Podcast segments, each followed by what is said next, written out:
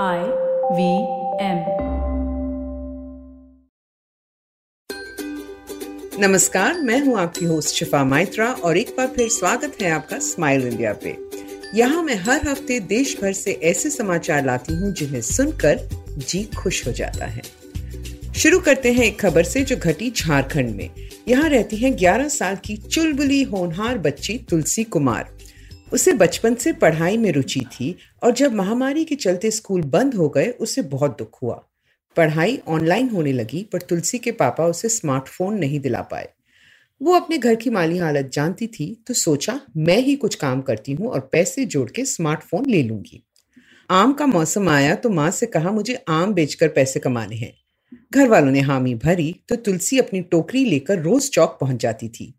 एक दिन एक आदमी आम ले रहा था तो उसने पूछा कि तुम ये काम क्यों करती हो। तुलसी ने अपना प्लान बड़े मजे से सुनाया। उस आदमी ने वीडियो बनाया तुलसी का और सोशल मीडिया पे शेयर किया। वीडियो वायरल हो गया और कई अखबारों ने तुलसी की बात छापी। तो सुनो कैसे इस बात ने अंजाम पाया जब दूर बैठे एक मुंबई वासी ने तुलसी के बारे में पढ़ा। अमय हेते अपना कारोबार चलाते हैं और उन्होंने पत्रकार के जरिए तुलसी के पिता को संदेश भेजा कि वो इस बच्ची की मदद करना चाहते हैं। पिता ने बताया कि तुलसी मदद नहीं लेगी, मेहनत की कमाई से ही फोन खरीदा तो खरीदा। अगले दिन अमय ने तुलसी से बात की और कहा कि सुना है कि आप बहुत बढ़िया आम बेचती हो तो मुझे एक दर्जन चाहिए पर दाम मैं तय करूंगा। और दस हजार रुपये पे बात तय हुई तो तुलसी के पापा के अकाउंट में एक लाख बीस हजार आ गए और अमय के यहाँ बारह आम पहुंचे। तुलसी के पास अब स्मार्टफोन है और ट्यूशन पढ़ने के पैसे भी। इसीलिए तो कहते हैं कि सच्चे मन से कुछ मांगो तो सारी कायनात उसे पूरा करने में मदद करती है। अच्छा ये बताओ, आपने कभी चम्मच खाया है? मैंने भी नहीं, पर बहुत जल्द खाने वाली हूँ।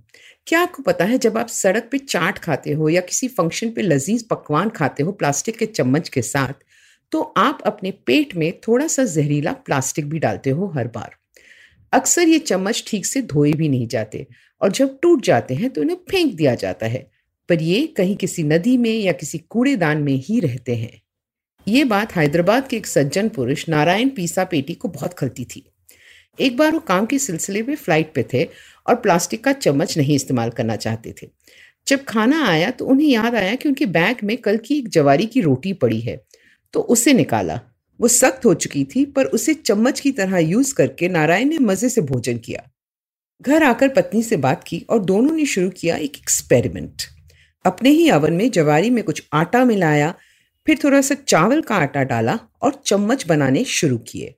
एक साल तक प्रयोग करते रहे और अंत में जाकर ऐसा चम्मच बना जिससे आप गरम गरम सूप भी पी सकते हो। नारायण ने जवार इसलिए चुना क्योंकि इसका अपना स्वाद इतना अलग नहीं होता कि उसमें डाली चीज का टेस्ट बदल जाए, और जवार उगाने में भी पानी कम लगता है। ये सेहत के लिए भी अच्छा होता है। अब वो ये काम शुरू करना चाहते थे पर मशीनें महंगी थी। उन्होंने अपने बचाए पैसे निकाले और फिर इंटरनेट के जरिए लोगों को समझाया कि वो क्या बना रहे हैं और क्यों। लोगों ने पैसे दिए, कुछ उन्होंने लोन भी लिए और इसी तरह बेकीज़ का जन्म हुआ। हैदराबाद वासियों को तो बहुत पसंद आया और धीरे धीरे बाकी शहरों से भी ऑर्डर आने लगे। नारायण ने अपनी नौकरी छोड़ी और पत्नी के साथ इस काम में जुट गए। आसपास की औरतों को ट्रेनिंग दी और कुछ ही महीनों में बड़ी फैक्ट्री बन गई। अब उन्हें सुकून है कि वो पर्यावरण के बचाव के लिए अपना छोटा सा योगदान कर रहे हैं। चमचों के साथ साथ अब वो प्लेटें भी बनाते हैं और जल्द ही ग्लास बनाएंगे। उसके बाद चॉकलेट वाले चम्मच जिनसे आइसक्रीम खाने में अलग ही आनंद आएगा। है ना मजेदार आइडिया। अब इन महिला के बारे में सुनो जो कॉलेज की हेड ऑफ द डिपार्टमेंट रह चुकी हैं और सड़सठ की उम्र में जोधपुर का प्रज्ञा निकेतन चलाती हैं, जहां वो सौ अंधे और विकलांग लोगों के साथ रहती हैं।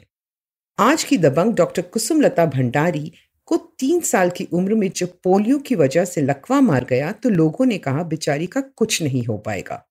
माता पिता ने उम्मीद नहीं छोड़ी और एक डॉक्टर ने कहा इसके शरीर में सिर्फ दिमाग चलता है, इसी से कुछ हो पाए तो अच्छा है। उस बच्ची ने ये बात गांठ बांध ली। घर पे जब भाई की ट्यूशन होते थे तो साथ बैठकर उसने पढ़ना लिखना सीखा ग्यारह साल की उम्र में। सभी हैरान थे और कुसुमलता ने चार साल में दसवीं की परीक्षा की तैयारी कर ली।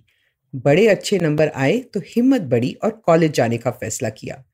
व्हील चेयर पर बैठ के पॉलिटिकल साइंस में बी ए की। अपने हम उम्र दोस्त बनाए लड़के और लड़कियां, और फिर एमए की जिसमें गोल्ड मेडल पाया। आगे चलकर पॉलिटिकल साइंस में पीएचडी की। क्योंकि वो अपने को अलग नहीं मानती थी, इसलिए लोगों ने भी अपनाया। जयनारायण व्यास यूनिवर्सिटी में पढ़ाना शुरू किया और पॉलिटिकल साइंस की हेड ऑफ डिपार्टमेंट बनके रिटायर हुई। साथ ही उन्होंने शुरू किया औरों की मदद करना। सरकारी अफसरों से मिलती रहीं और जोधपुर यूनिवर्सिटी से विकलांगों की फीस माफ कराई। डाक द्वारा मतदान के मसले में भी आगे रहीं और साथ ही प्रज्ञा निकेतन बनाया। जिन लोगों को समाज नहीं स्वीकारता उनके लिए सुरक्षित घर बनाया, जहां उन्हें रहने और खाने के साथ साथ खुलकर हंसने और जीने का भी आराम है। डॉक्टर कुसुमलता अपने इन घर वालों के साथ रहती हैं, बातें करती हैं, बाग में फूल लगाती हैं और एक इलेक्ट्रॉनिक मशीन से कपड़े भी सिलती हैं। और सबसे बढ़िया बात यह है कि वो हम सबको सिखाती हैं कि जहाँ चाह है वहाँ राह बन ही जाती है। अब मैं आपको बताऊंगी बेंगलोर की कृष्णा मोहंती के बारे में, जिनका जीवन बदल गया जब वो तीन साल पहले छुट्टी पे गईं। उन्हें भीड़ में जाना पसंद नहीं, तो इस बार वो अपना बैकपैक लेकर मेघालय के एक पहाड़ी हिस्से में निकल पड़ी। नॉन्ग्रीम नाम के एक छोटे से गांव में पहुंची और एक बहुत ही खूबसूरत लकड़ी का घर देखा। अंदर गई तो एक बुजुर्ग दंपति मिले। उन्होंने कहा, हमारे घर की अच्छी तस्वीरें लोगी तो हमारे यहाँ रहना खाना फ्री। कृष्णा खुश हो गई। अगले दिन उठी तो देखा बहुत से अलग अलग उम्र के बच्चे एक कमरे में पढ़ रहे थे और अंकल आंटी उन्हें पढ़ा रहे थे उनकी लोकल भाषा खासी में। उसे बहुत अच्छा लगा। कुछ दिन वो वहीं रही और उसने पाया कि कुछ बच्चे तो अंग्रेजी भी पढ़ सकते थे और कुछ खासी भी नहीं जानते थे। उसने कहा कि इनके लिए किताबें होनी चाहिए, उम्र के हिसाब से टीचर्स, और अगर बाहर बाथरूम भी बना दें तो ये ज़्यादा देर तक यहाँ पढ़ पाएंगे। गाँव वालों ने कहा, सलाह के लिए धन्यवाद, अब तुम जाओ अपने शहर। कृष्णा लौट आई पर वो बच्चे उसके दिल में बस गए थे। उसने दोस्तों से बात की, सोशल मीडिया पर स्कूल की तस्वीरें डाली और लोगों से मदद मांगी, पैसों और किताबों के रूप में। अगले साल वो फिर वहां पहुंच गई और इस बार गांव वालों की तरह ही रही। उनके साथ पानी भर के लाती थी, रसोई में मदद करती थी और वो ही खाती थी जो वो खाते। धीरे धीरे सब ने हाथ बटाया और वहां लाइब्रेरी बनी, दीवारों पर चार्ट लगाए गए और कुछ टीचर्स भी रखी गई तनख्वाह पे। बच्चे और बुजुर्ग दंपति बहुत खुश हुए।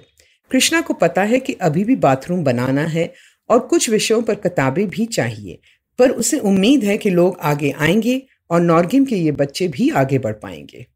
कृष्णा ने हम सबको दिखा दिया कि अक्सर अलग राह ही सही राह होती है।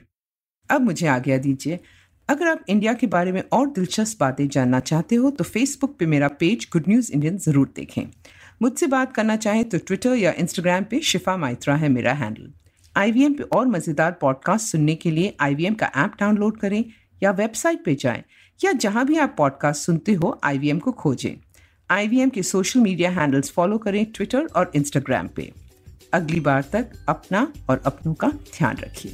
अब जब आप ये पॉडकास्ट सुन चुके हो तो अगर आप इसे अंग्रेजी में सुनना चाहते हैं तो वो भी मुमकिन है। स्माइल इंडिया हिंदी और अंग्रेजी दोनों में आता है, तो अपने सर्कल में ये बात बताना ना भूलें।